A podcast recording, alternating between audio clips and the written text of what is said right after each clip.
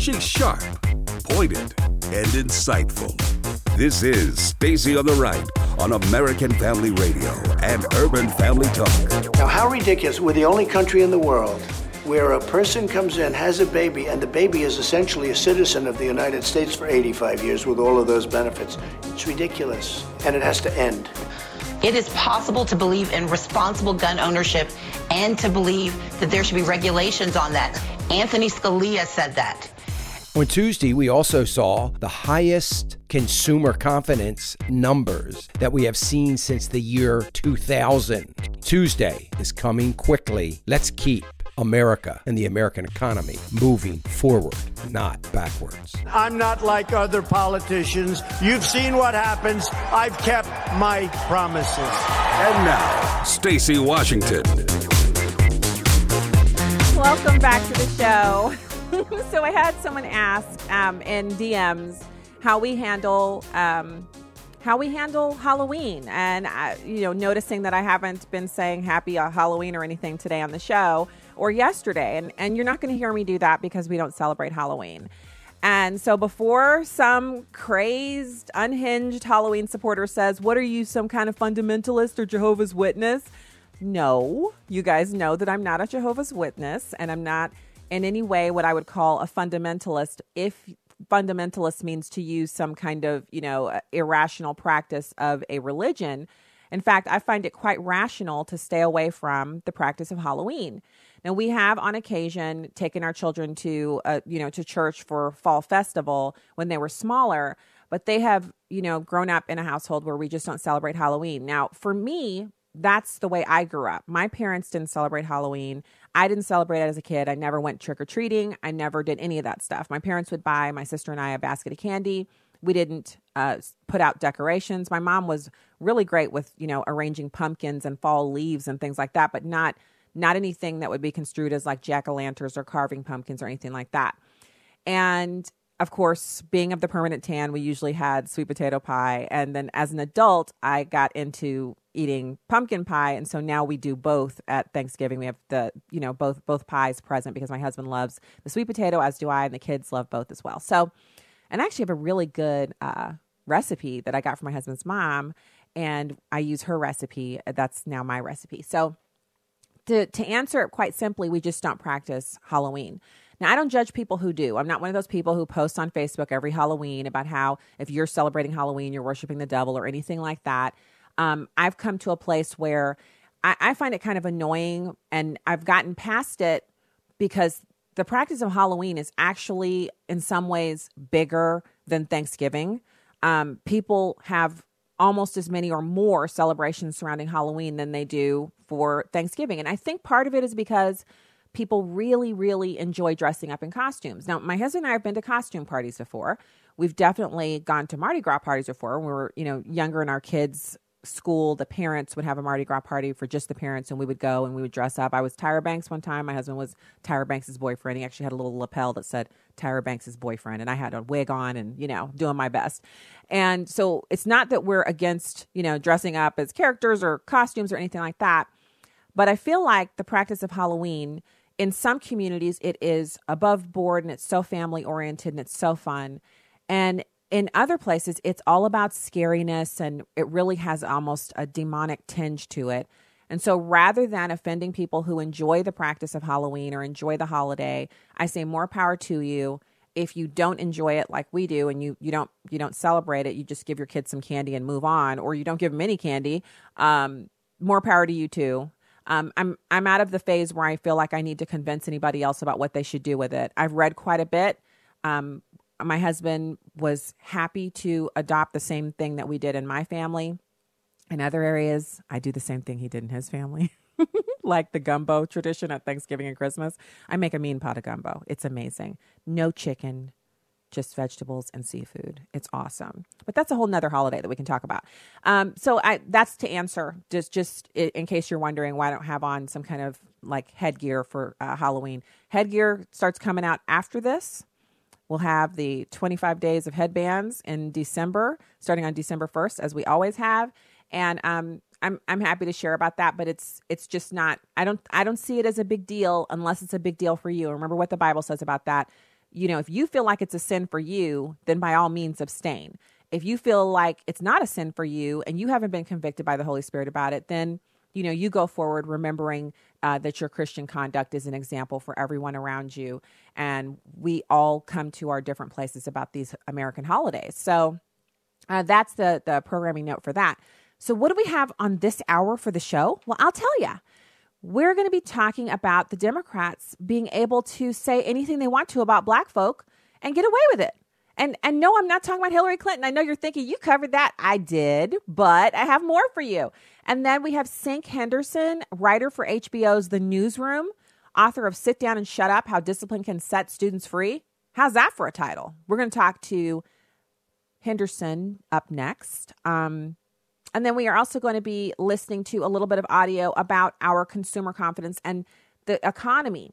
Now, I promised you, and it's amazing how quickly the time flies on radio. Um, let's get into a little bit of the um, awesomeness of the president's accomplishments. So, I, you know what I love? I love a person who delivers on what they've promised, and we all, you know, we, we all have room to to work on in this area, but we don't expect the person who's the commander in chief to have a big problem with delivering on promises. And you know, blessings for us. Thanks be to God that we have a president who is at least working his hardest to accomplish what he promised. So we're talking about 173 major wins, but 289 accomplishments in 18 categories. So I promised I would post this. I will. And I also want to give you just the highlights. Now, there was last year, at the end of year one of the president's tenure, a list of 81 major Trump achievements and 11 Obama legacy items that have been repealed. We've already gone over that information. Now we're to the new stuff. So, first of all, there have been some disappointments the failure to replace Obamacare, the failure to fund a big infrastructure plan, which I don't know. I I kind of feel like when we do the infrastructure stuff, we end up it's basically a big pork barrel spending package and you see some of the infrastructure come to fruition, but for the most part it's just like throwing billions of dollars up in the air and some people get rich and everybody else is wondering what just happened. And of course, not building the border wall in the first year. Um, we're at year two now. We still don't have a, a fully, you know, completed border wall. That's a disappointment. But the president and his cabinet are correct that he has had a distinct lack of coverage over his accomplishments. And so I'm here to right that wrong as often as I can.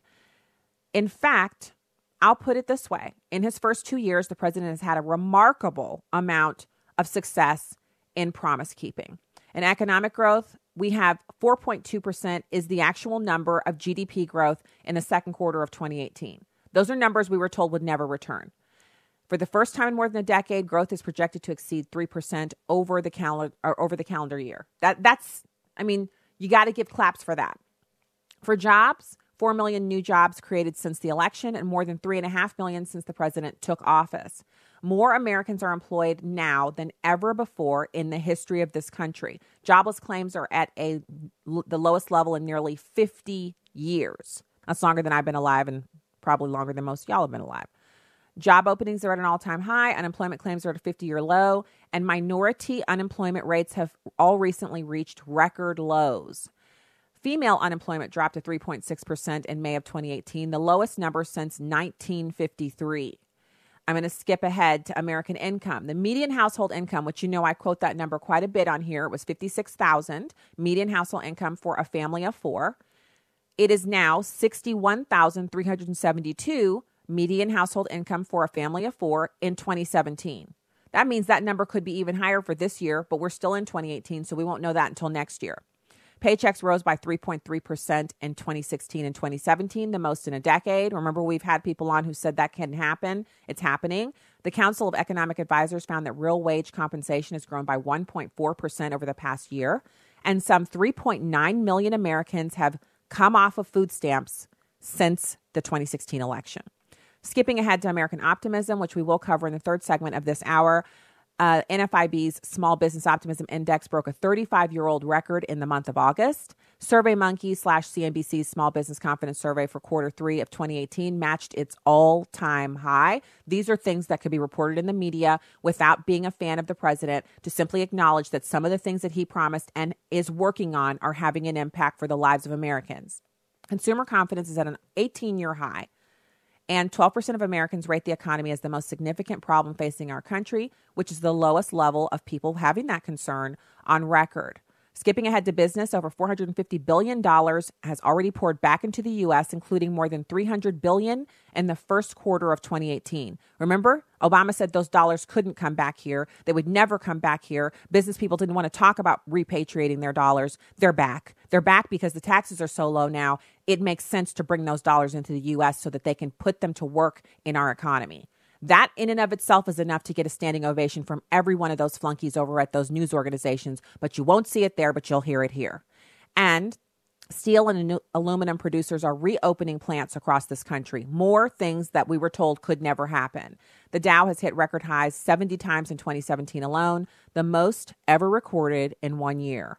If you're not in the market, get in the market. If you're not doing retirement savings, do it. Not because you plan to retire to some beach somewhere to wait for the Lord's return, but because saving and being prudent with your money is wise, and God wants us to save our, and invest our money. Deregulation. The president achieved massive deregulation at a rapid pace.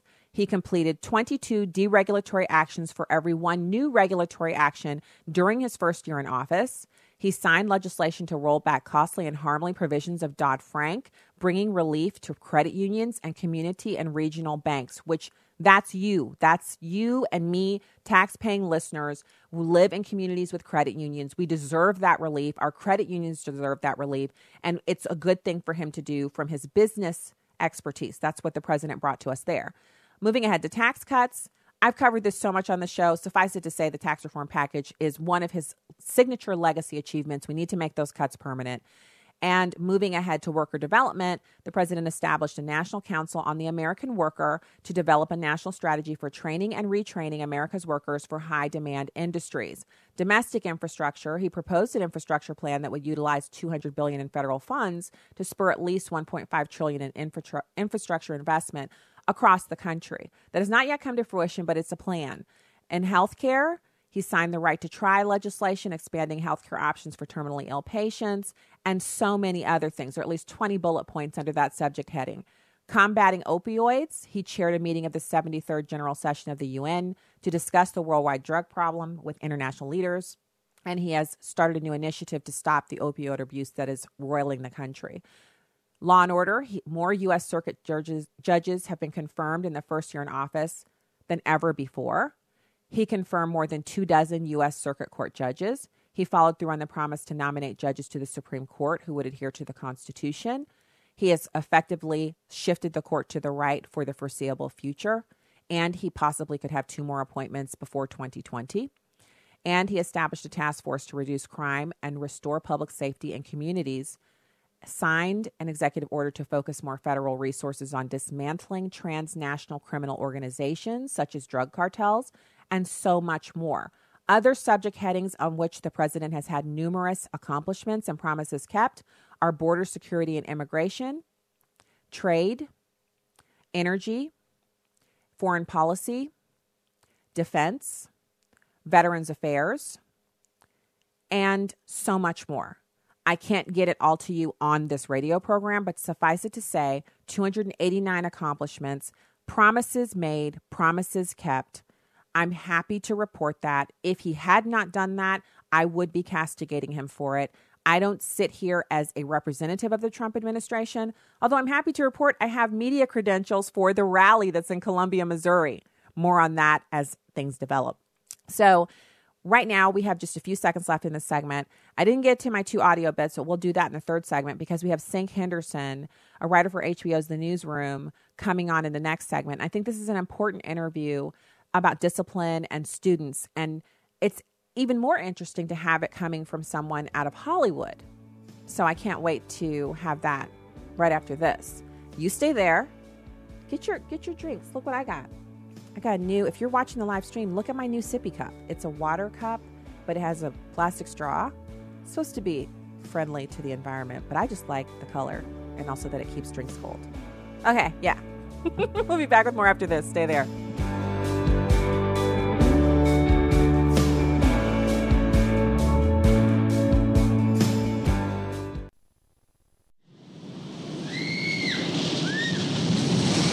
Still stuck on the healthcare roller coaster? Still paying those high premiums? And strapped into huge deductibles? Not knowing what's around the next turn? Well, then let me tell you about a sound, sensible healthcare choice that really is affordable. It's Medi-Share, the healthcare sharing solution people like you have been trusting in for more than 25 years. Medi-Share members report saving around $500 a month on their healthcare costs, and they never pay for things they don't believe in. Time to say goodbye to that healthcare roller coaster and say hello to Medi-Share. Call star star 345 to find out how much you can save on your healthcare. Medi-Share. Call star star 345. Message and data rates may apply. That's star star 345. This is Viewpoints with Kirby Anderson. What does it take for normal people to start slaughtering others? A commentary in the Jerusalem Post with the title The Genocide Mechanism showed how demonization could lead to genocide. The writer talked about a very specific kind of demonization, and the example he used was Rwanda. In 1994, the majority Hutu population was able to massacre some 800,000 Tutsis. The violence was unimaginable. Neighbors slaughtering neighbors, mostly with machetes. The estimates are about 9,000 men, women, and children were slaughtered every day. How does something so awful happen? Well, the answer is demonization. The Hutus were taught that the Tutsis were cockroaches and snakes. Tutsi women were portrayed as cunning seductresses who used beauty and sexual powers to conquer the Hutus. There were also warnings on the radio that the Tutsis were about to attack them, so they needed to attack first to protect themselves. Step one was to dehumanize the enemy with all sorts of false statements. Step two was to present a clear danger. Then you merely need to convince people that they need to act in their own self defense. The commentary explains how this type of demonization has been used by Hamas and the Palestinian Authority to describe Jews as loathsome and dangerous animals. Could something like this happen in this country? We would hope not. But you do see some similarities. Look at how the left portrays President Trump, Republican members of Congress, and even conservative speakers on college campus. They are the equivalent of Hitler. They're not worthy of any respect and represent a clear and present danger to various sectors of society.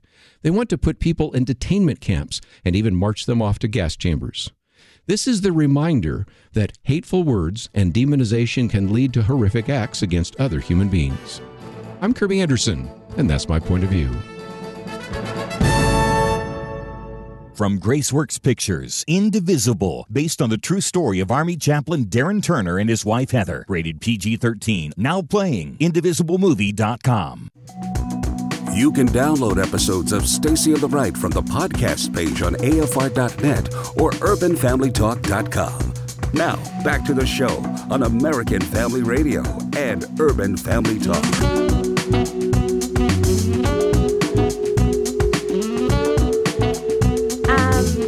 Welcome back to the show. Also, pray for me. I've been invited to go on uh, a midterm election panel on MSNBC. You guys, Al Sharpton. I've gotten an invitation to go on the show. I know, I know. I must be looking for some fun. As I said, yes. so that'll be in a couple of weeks. Um, I'm really excited about welcoming our next guest. And please forgive me. I may be pronouncing your name incorrectly. And if I am, I want to be corrected so that I can have the proper pronunciation. Cinque Henderson, writer for HBO's The Newsroom, author of Sit Down and Shut Up How Discipline Can Set Students Free. Am I right? Wrong? What am I doing? Sing K. Henderson. Sing K. Okay, Sing K. Thank you for coming on the show today. Hey, no worries. You know, as I told your producer, you know, we're on different sides politically. I'm a liberal Democrat. You're uh, conservative, but I think there's some common points for um, all of us to agree on and come together and talk about public schools and that kind of thing. Well, and I'm excited about chatting with you about this subject because I'm a former elected school board member. I served as vice president and secretary on our local board of education, and I was elected to that board. I also served an appointment there. I volunteered at every level of the district, and I was really just, it, it wasn't a partisan issue for me when, when our kids were in public school. And so when I see the title of your book, Sit Down and Shut Up How Discipline Can Set Students Free, you know I was I was like, thank you, Demetrius. I'm I'm looking forward to this. So tell us about the book. Why'd you write it? Well, as you said, I'm a writer. Um, I have a, I'm a bit of a bum with my writing habits. To be honest, I, if, I, if, if it were up to me, I'd be up to four in the morning. Um, so a friend of mine had a charter school, and I, my parents were educators, and they said you should come and substitute. You know, it would give you a way to organize your day and that kind of thing.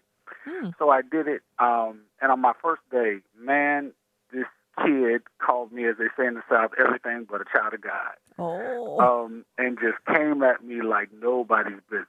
And I kicked him out of class, sent him out with this campus aide. Um, and about 10 minutes later, he came back into my class with a note saying, okay to return to class. There was no detention, no suspension, no call home.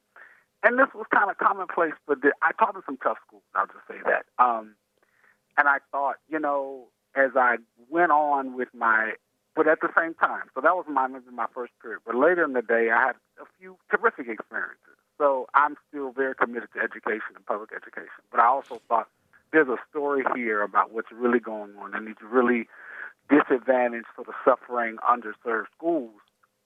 Um, and it's kind of a bold thesis, which is that it's not the teachers, it's the kids. Mm. Um, and I sort of unraveled really what was going on. I'll just tell you briefly. And as an African American, I think it's important to say it's not just black inner city kids. It's not just poor Latin Thank kids. you. It's poor Thank white you. kids in the Midwest too. Mhm. There's a quote from this book, um, Hillbilly Elegy, which I'm sure you've heard of. I've read white- it. It's an amazing book. I cried and cried book? and cried. Oh my goodness. And I say every black person, liberal, conservative, needs to read that book. I, I agree with you. Because Mm. we are so we are so often the ones that are put out front as the ones who are on, you know, cheating welfare and poor and not doing well and that kind of thing. And it really is is a terrible thing to say, maybe, but it's not a race thing. No, it's Class, the loss of jobs, you know, other reasons. It affects everybody. Um, and Poverty does not respect uh, melanin content. Poverty is poverty is poverty, and and the ramifications of it are similar no matter what the ethnic background. I'm, I want to ask you when you said you were subbing at first, what Yeah. what age group was that? I was every I was everywhere, but mainly middle school and high school. Oh. so that was the focus. So, and I'll tell you the most. The thing that told me there was a book here is later on at that same school, about a week later, a teacher who had gone to school there as an undergraduate uh, and as a high school student said, you know, the school was always tough, but we used to fight. The students used to fight each other. Now they fight the teacher, and I was like, wow, that's so true. I have cousins who are gang members. They never cursed at their teacher. They never went off on their teacher. And I couldn't figure out why that shift had happened. Why kids went from sort of, you know, cursing each other out, fighting each other, to now doing that with the teacher. And I discovered it shocking. I was coming home one day, um, driving in my car. Jay Z came on the radio, the husband of Beyonce, and the interviewer asked him, um, "What was the impact of crack cocaine coming into your neighborhood?" And he said the most stunning thing, something I never heard. Not violence, not more police, not more murders. He said it destroyed the authority figure. And I was like, what is he talking about? So I started to research it and I listened to him. And crack cocaine was essentially a child's economy. Because of the mandatory drug sentences that were put down on drug users and drug sellers, they gave the drugs to kids to sell. So you had kids as young as nine or ten making money, in the, and it was the only economic game in town because all the jobs had fled the inner city. Hmm. And so you had crack cocaine was so powerful, like the opioid crisis now that it was so powerful. You had the adults who were essentially cracked out zombies chasing this high. And you had kids selling to them and paying their mama's light bill. And there hmm. are economists who said you cannot underestimate the impact of crack cocaine on poor inner city neighborhoods. It swept through those neighborhoods like the four horsemen of the apocalypse. Hmm. And we look at what's going on with the opioid crisis, and this is why I say it's a universal thing. The opioid crisis in the Midwest with these white, poor white areas where jobs have fled, um, and they're going through the same thing. Those those neighborhoods are being destroyed by opioids and joblessness and the hopelessness that comes with that. And so that was the beginning of the book. And then I just went on and learned so much about the impact of fatherlessness, about the fact that, you know, a lot of schools won't suspend kids now. And so the problem I find is on the left, on the right, well, say on the left, the left only wants to deal with the the, the source. So you can't suspend kids if there's poverty. You can't discipline kids if they're come from a broken home. Well, that's mm-hmm. ridiculous. But unfortunately, the right sometimes only wants to do the punish, punish, punish. You got to deal with the source and you got to deal with the symptoms.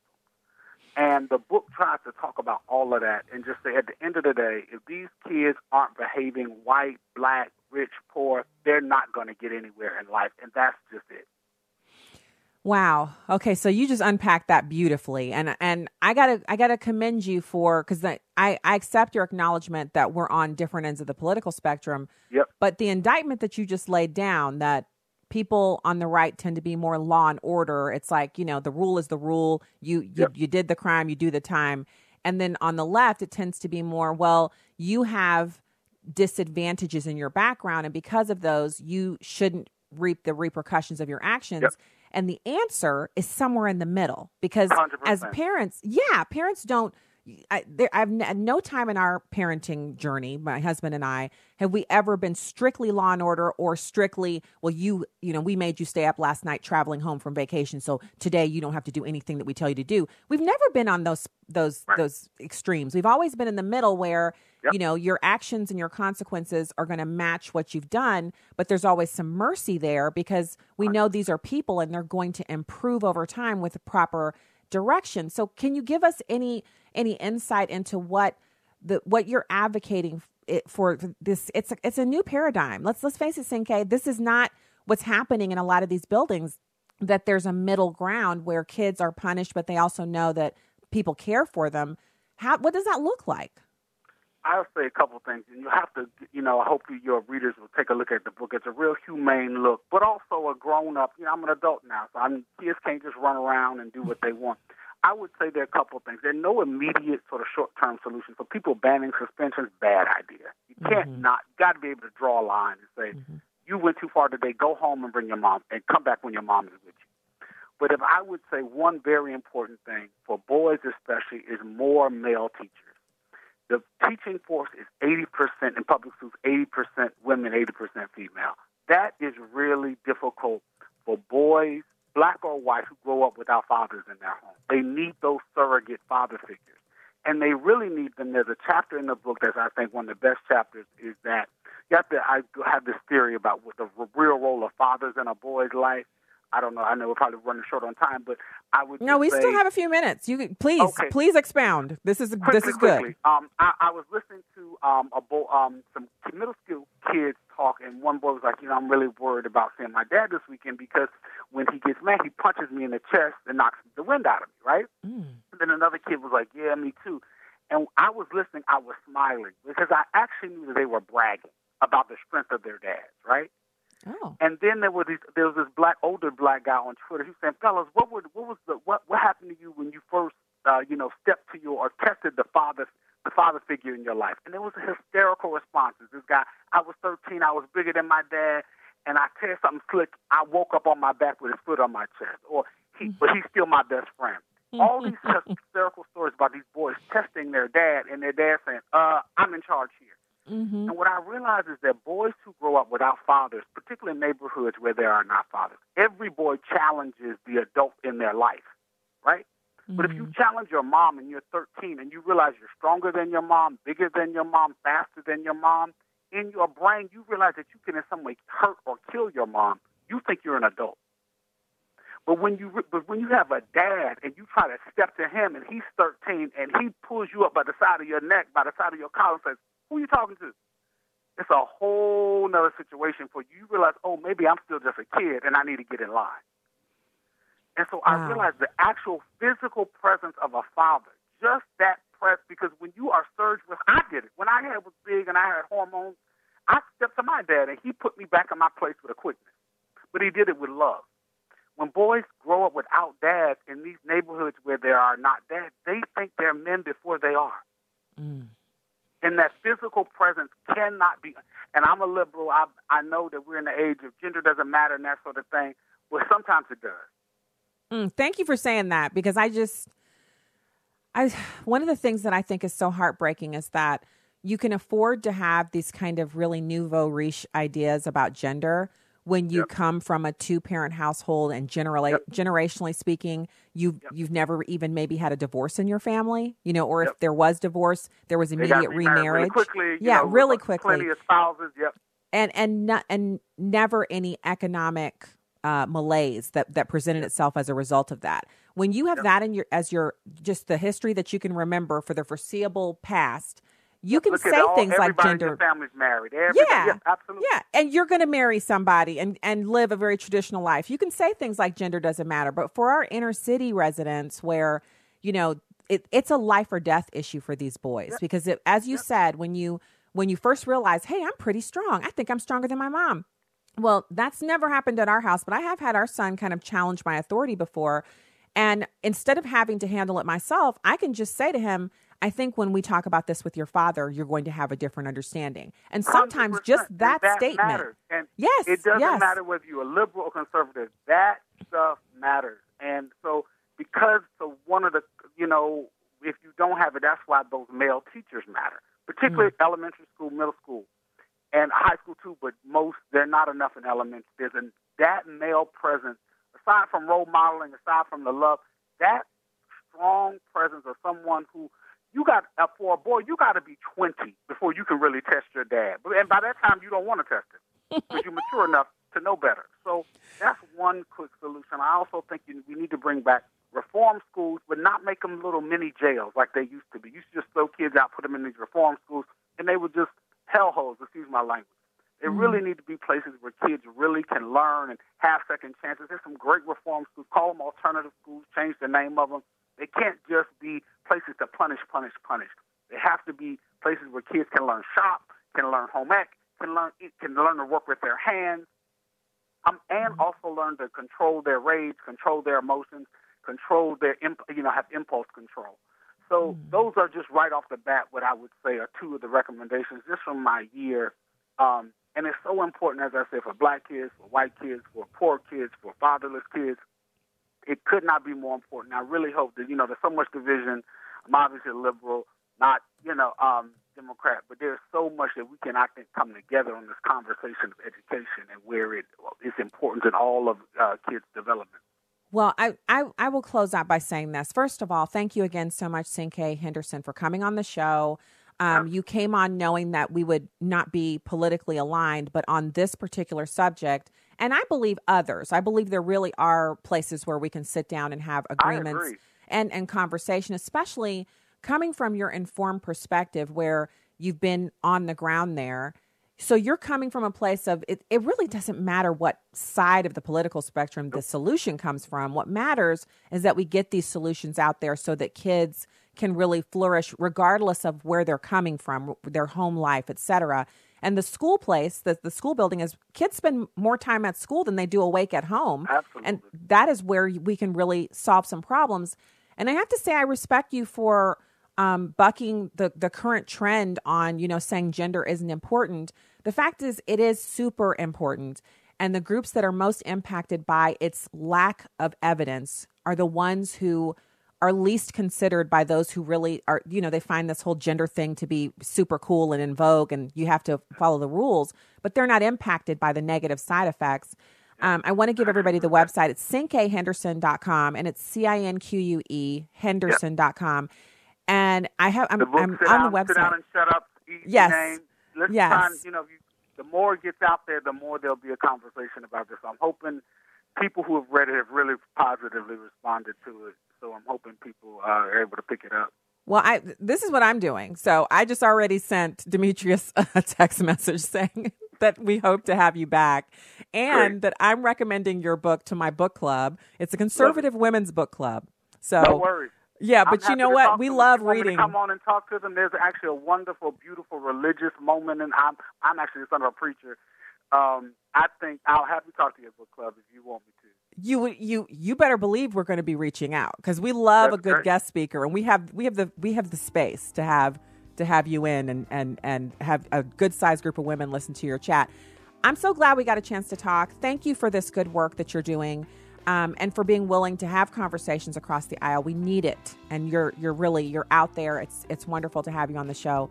Hope to speak to you again. Have a fantastic evening, Cinque Henderson. Absolutely. Thanks so much. You guys take care. All right, take care. That that was fantastic. We'll be back with more. If you'd like to call in, it's 866-963-2037. 866-963-2037. Back with more right after this.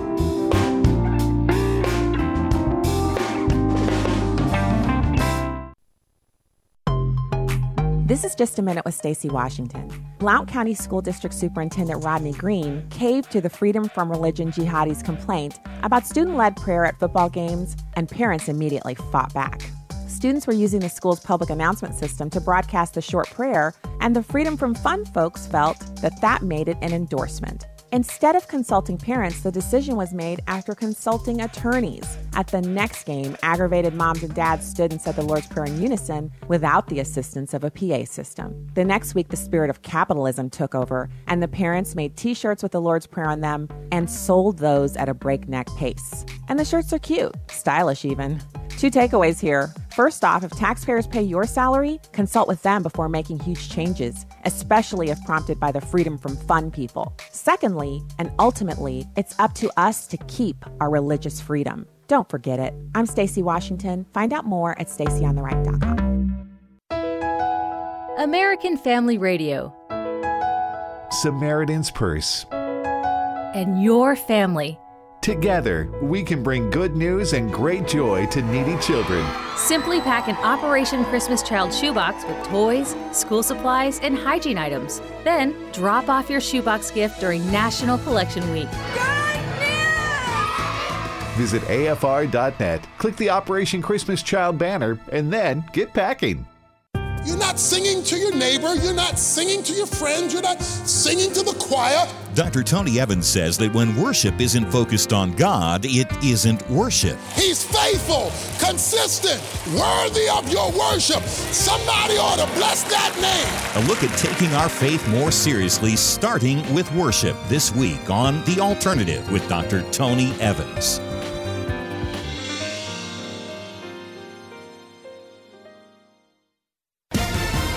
From America's election headquarters.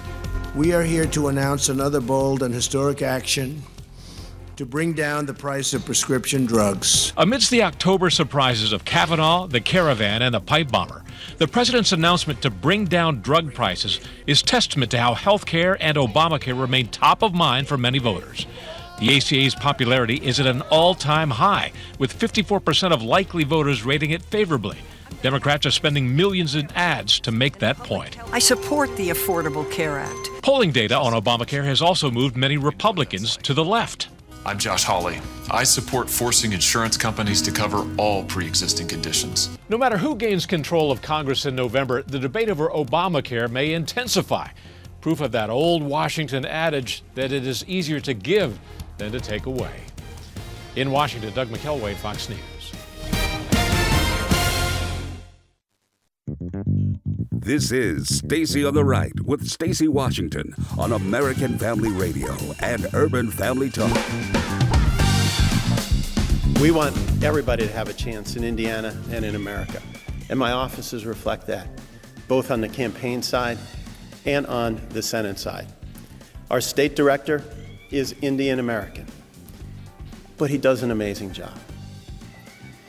Our director of all constituent services, she's African American, but she does an even more incredible job than you could ever imagine. It isn't their race or their religion, it's the incredible person that they are. But at the same time, they have to have a chance. They have to have an opportunity. And that's my responsibility. And I've done it in every office I've had, and I've done it in every campaign I've had, because my campaigns and our Senate office should reflect the face of Indiana. Mm. So, only a Democrat could get away with saying that they have employed someone who's a minority, but they're doing a good job in spite of that. So, the inference there is that the person that is employed by him is operating at expectation levels in spite of their inherent deficiency, which is that they are a minority just imagine Mitt Romney said we have binders full of women. In other words, binders full of female candidates because we were so intent on hiring women and making sure that our staff reflected the population that we had binders that only had female candidates in it. They, the liberal media took binders full of women and beat him over the head with it. This man just said he has an Indian American and a black American on staff in leadership positions, and they're doing well in spite of their race. Where do we even find these people? Donnelly, um, It's he's a, he's a Democrat running for office. Some of my staff are minorities, but they do an amazing job. You know, after listening to Hillary Clinton talk, you'd think he would have maybe maybe he didn't hear what she said. You know, maybe he didn't hear the joke. Maybe maybe it just doesn't matter because he's a Democrat and he can say anything he wants to. Let's go to the phones real quick before we pivot over to Stacey Abrams' support for banning AR-15s. We got Joy in Colorado. Joy, thank you for calling the show today. Hi, Stacy. I just wanted to, you know, yesterday we had the the young lady that was calling about immigration and how she was, you know, saying we should, you know, get folks to come in. She was hiring people and bringing in a lot of you know the the immigrant workers because mm-hmm. there were Americans that didn't want to do the job. Mm-hmm. And I work with folks that are here in Colorado looking for jobs and homeless people that are looking for jobs because they couldn't find jobs. And I just totally disagreed with her stance on the the the way she was hiring people.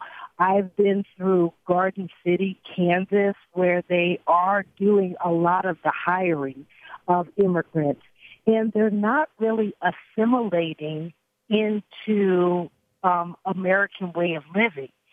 And I just, you know, if you go into the high schools, they have these um they have to do all these multiple translations.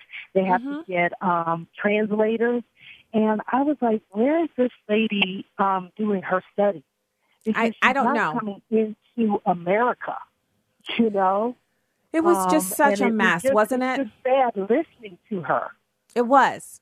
It was. And Joy, I felt like she gave up on minority Americans. Like I, her attitude was they don't want to work or they're not good employees. They don't show up. And so that's a blanket statement about all minority employees. And you're you're working in the field as well. I don't know where she got her data, but I know what I'm reading is that Americans want to work. And when the immigrants are deported or at least apprehended, then those job openings are filled by Americans. And a lot of them are black. Exactly. And I mean, I can't begin to tell you how many people will come to my office and be like, Miss Joy, how can I get a job? They were like, I will do anything. I mean, people, some folks had even some kind of degree, associate's degree, but they just could not find jobs. And they were just like, where can I work? Mm. I will take any kind of work. And they weren't able to find these, any kind of jobs. And I was like, man, if I could call up and have networks of people in different states and just be like, hey, can I call, can, can you hire this person? I will bust them to you. You know, because these were people that were just so willing to work. That I know they it. were just willing to uproot their families and just get a job. I know it. I know You you're telling so the that's truth. That's all I had to say about this lady. She was off. She was just off on Thank you. data and on her work. So I, that was just what I wanted to say about her. She was off. Thank you, Joy. Thank you. Thank you for your real world experience um, and for sharing that here on the show. I, I'm gonna I'm gonna just I really was kind of ticked off when I got off the show yesterday chatting with Linda Chavez. And the reason I was so upset about it is because, you know, I just expect people to be above board if they're going to be. Um, I I'm to need you to. First of all, she was interrupting, and I thought that was kind of rude. But you know, whatever.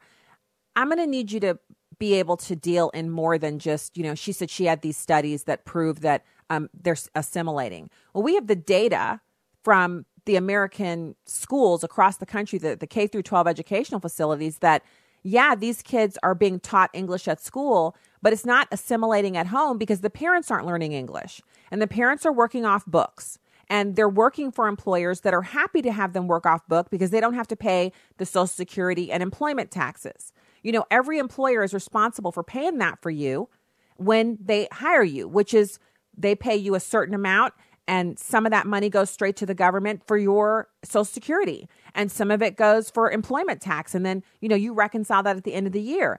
And if you're operating outside the system you're saving a lot of money as an employer. That's not right people shouldn't be able to cheat at hiring people who are here and they're willing to work for a lot less. The other thing that Linda never addressed was the assertion that these these these illegal immigrants lower the wage for everyone else. They lower the wage. So the minimum wage can be 725, but if you've got 10,000 people in your city because you're a sanctuary city who are willing to work for $5 an hour off book. They don't need medical benefits and you don't have to pay, pay employment tax for them. And they don't want two 15 minute breaks and a 30 minute lunch. They don't know they're owed that. They're not going to get up and use the bathroom. They're not checking their phones. And I know there's this thing about people saying, well, you know, Americans are so entitled. Yeah, we're Americans.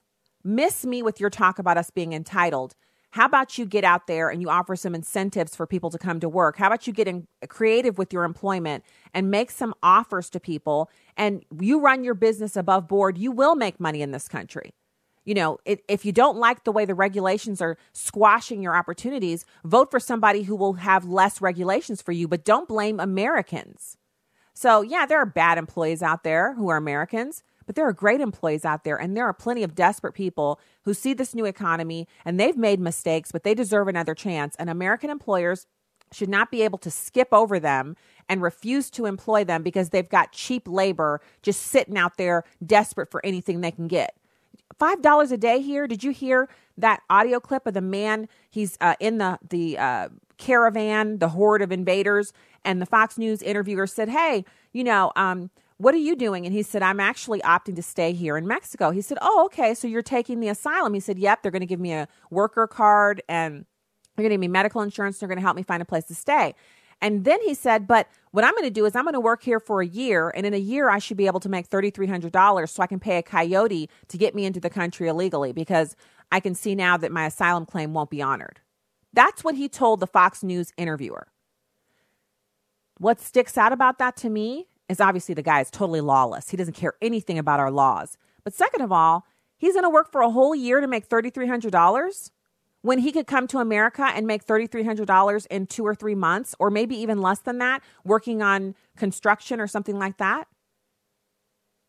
There's wrong actors on both sides of this. The, the employers, some of them are Republicans, but they like the cheap labor. The Democrats, they want the votes. The people themselves who want to come here, they don't care what our laws are. They just want to make a living. It's a bad thing and it needs to be shut down. Um, and uh, uh you know, there's there's been some assertions that uh, the guest yesterday that she talked down to me. Well, you know, I that you know that doesn't bother me, and the reason why is because people usually assume this high and mighty. I was doing civil rights marches before you were born. What relevance does that have now? If we if we were going to use that same logic, the Reverend Jesse Jackson was marching for civil rights and also advocating against abortion, but now he advocates for abortion. So do we do we go with the old guy or do we go with what we're seeing now? I don't care what you did before I was born. Good for you. What I care about is what you're advocating now. And she was advocating for leaving American citizens in the dust and creating a new third world system right here within the, the confines of America. And I just wasn't having it. So now we're going to quickly run through the rest of what I have for you in today's show. Lots of content today. We probably could have done like, I don't know, but we, we we're not even going to engage in that because we're loving what we have right now. This this is awesome. So now you have Stacey Abrams, gubernatorial candidate in Georgia. She talks about banning AR-15s, refuses to say whether or not she would confiscate them from Georgians. I know we have a huge audience in Georgia, numerous stations there. Let's listen to her. It's number two. I know that the most responsible gun owners understand that they have the responsibility for the firearms and making sure that only responsible people have those firearms. That's why I believe in a background check. I believe in a three day waiting period. I believe that those who commit domestic violence and stalking should not have access to weapons. I do not believe that weapons of mass destruction like the AR 15 belong in civilian hands. So you think and I don't think any. I do. I think they should be prohibited civilian use. I've shot an AR-15, and I think you probably have too. And while it's an amazing amount of power, it also is an amazing amount of destruction. So she'd ban the AR-15, but she wouldn't ban the other long gun that's made of wood that has the same destruction destructive power. I too have fired an AR-15. In fact, I built one. Oops, I got you one up, uh, Stacey Abrams. Since we're talking about who all fired one, I not only have fired one, I own one. I built it myself from the screws, pins, and uh, little little pinions, all that stuff. Built it with my own two hands, and I can tell you, um, the AR-15 is no more destructive than your shotgun. It only holds more ammunition. And there are other guns that have the same functionality as the AR 15 that don't have the all black presentation that are just as deadly. If she's fired an AR 15, good for her, but that doesn't mean she has the right to tell Georgians they can't own one. She doesn't understand the Heller decision. She doesn't understand the Second Amendment. And I'm happy to teach her.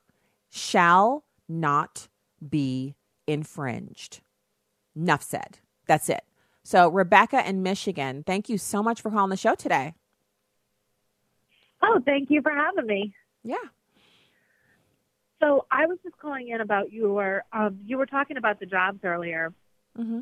and uh, I don't know how it is in every state, but I know that there are. We can't even get people to show up for work here. They built Little Caesars Arena, and the construction company is getting fined because they were offering people between thirty and forty dollars an hour to show up, and they had to hire a certain amount of Detroit city workers, and they didn't because they couldn't get them to show up for work. We have houses on my street that can't even be completed because the workers don't show up for work, and they're getting paid livable wages. You can't tell me twenty-five to thirty-five dollars an hour isn't a livable wage. That is a livable wage, but I, I can give you a solution to that. The solution is cut off all of that state money. The if you have a card where you can buy enough food to survive and you don't have to work, then you're not going to show up to work. So if you cut out all of that state aid, then people would show up for those jobs because that would be their only source of income. You know why people like you and exactly. I show up for and work? Because we're not getting any money. Table. Yeah. Exactly. And, and, they're also getting paid under the table, so they don't claim that. So then they exactly. They, they have their gig economy jobs. They're stamp. doing hair, whatever. They're they're getting paid in other ways. That's why they don't have to show up to two traditional jobs. Cut all of that out. All of a sudden, they're like you and me. We know we're going to work because we that's our one source of getting any income. We don't have EBT cards. We don't have checks or anything coming from anywhere else. Everything we get, we have to work for. That's how you solve that. It's not that Americans aren't employable. That, right, and but we're for thinking that. Take you, away their benefits so they'll show up for work. But thank you. There it is. I, I hear from all the time that that's cruel. It's not cruel. It's the way you and I are living. There's nothing cruel about that. Thank you, Rebecca, for calling the show. Um, we're actually going to save over our conference board segment about consumer confidence for tomorrow's show. Let's have a final quick call. Keith in Michigan, you got about 30 seconds. What's your comment? Well, it's something that you already know about, but I just want everybody else on the radio or Facebook to understand. AR does not stand for assault rifle. It's armor no. light rifle. It has armor nothing to rifle. do about shooting people or anything. It's a hunting rifle or a sports rifle. It is. It. And the reason why it's the most popular rifle is because it's lightweight and it has low recoil, meaning small women can fire it without bruising their shoulder. It's just ease of use. And most people use it for hunting, but it is also one of the top home defense rifles. And that it's like neck and neck in ownership with shotguns, 12 gauge and 20 gauge shotguns, which, by the way, if you've ever fired a 20 gauge shotgun, you know you'd prefer to fire an AR 15. But I, any one of those makes a great home defense rifle. He's right. It's Armalite rifle. That's the brand name. It's not, it doesn't have anything to do with assaulting anything. Um, we have the best callers. Thank you so much for being here today. God bless you from the Heartland citizens. Until tomorrow, Stacy on the right.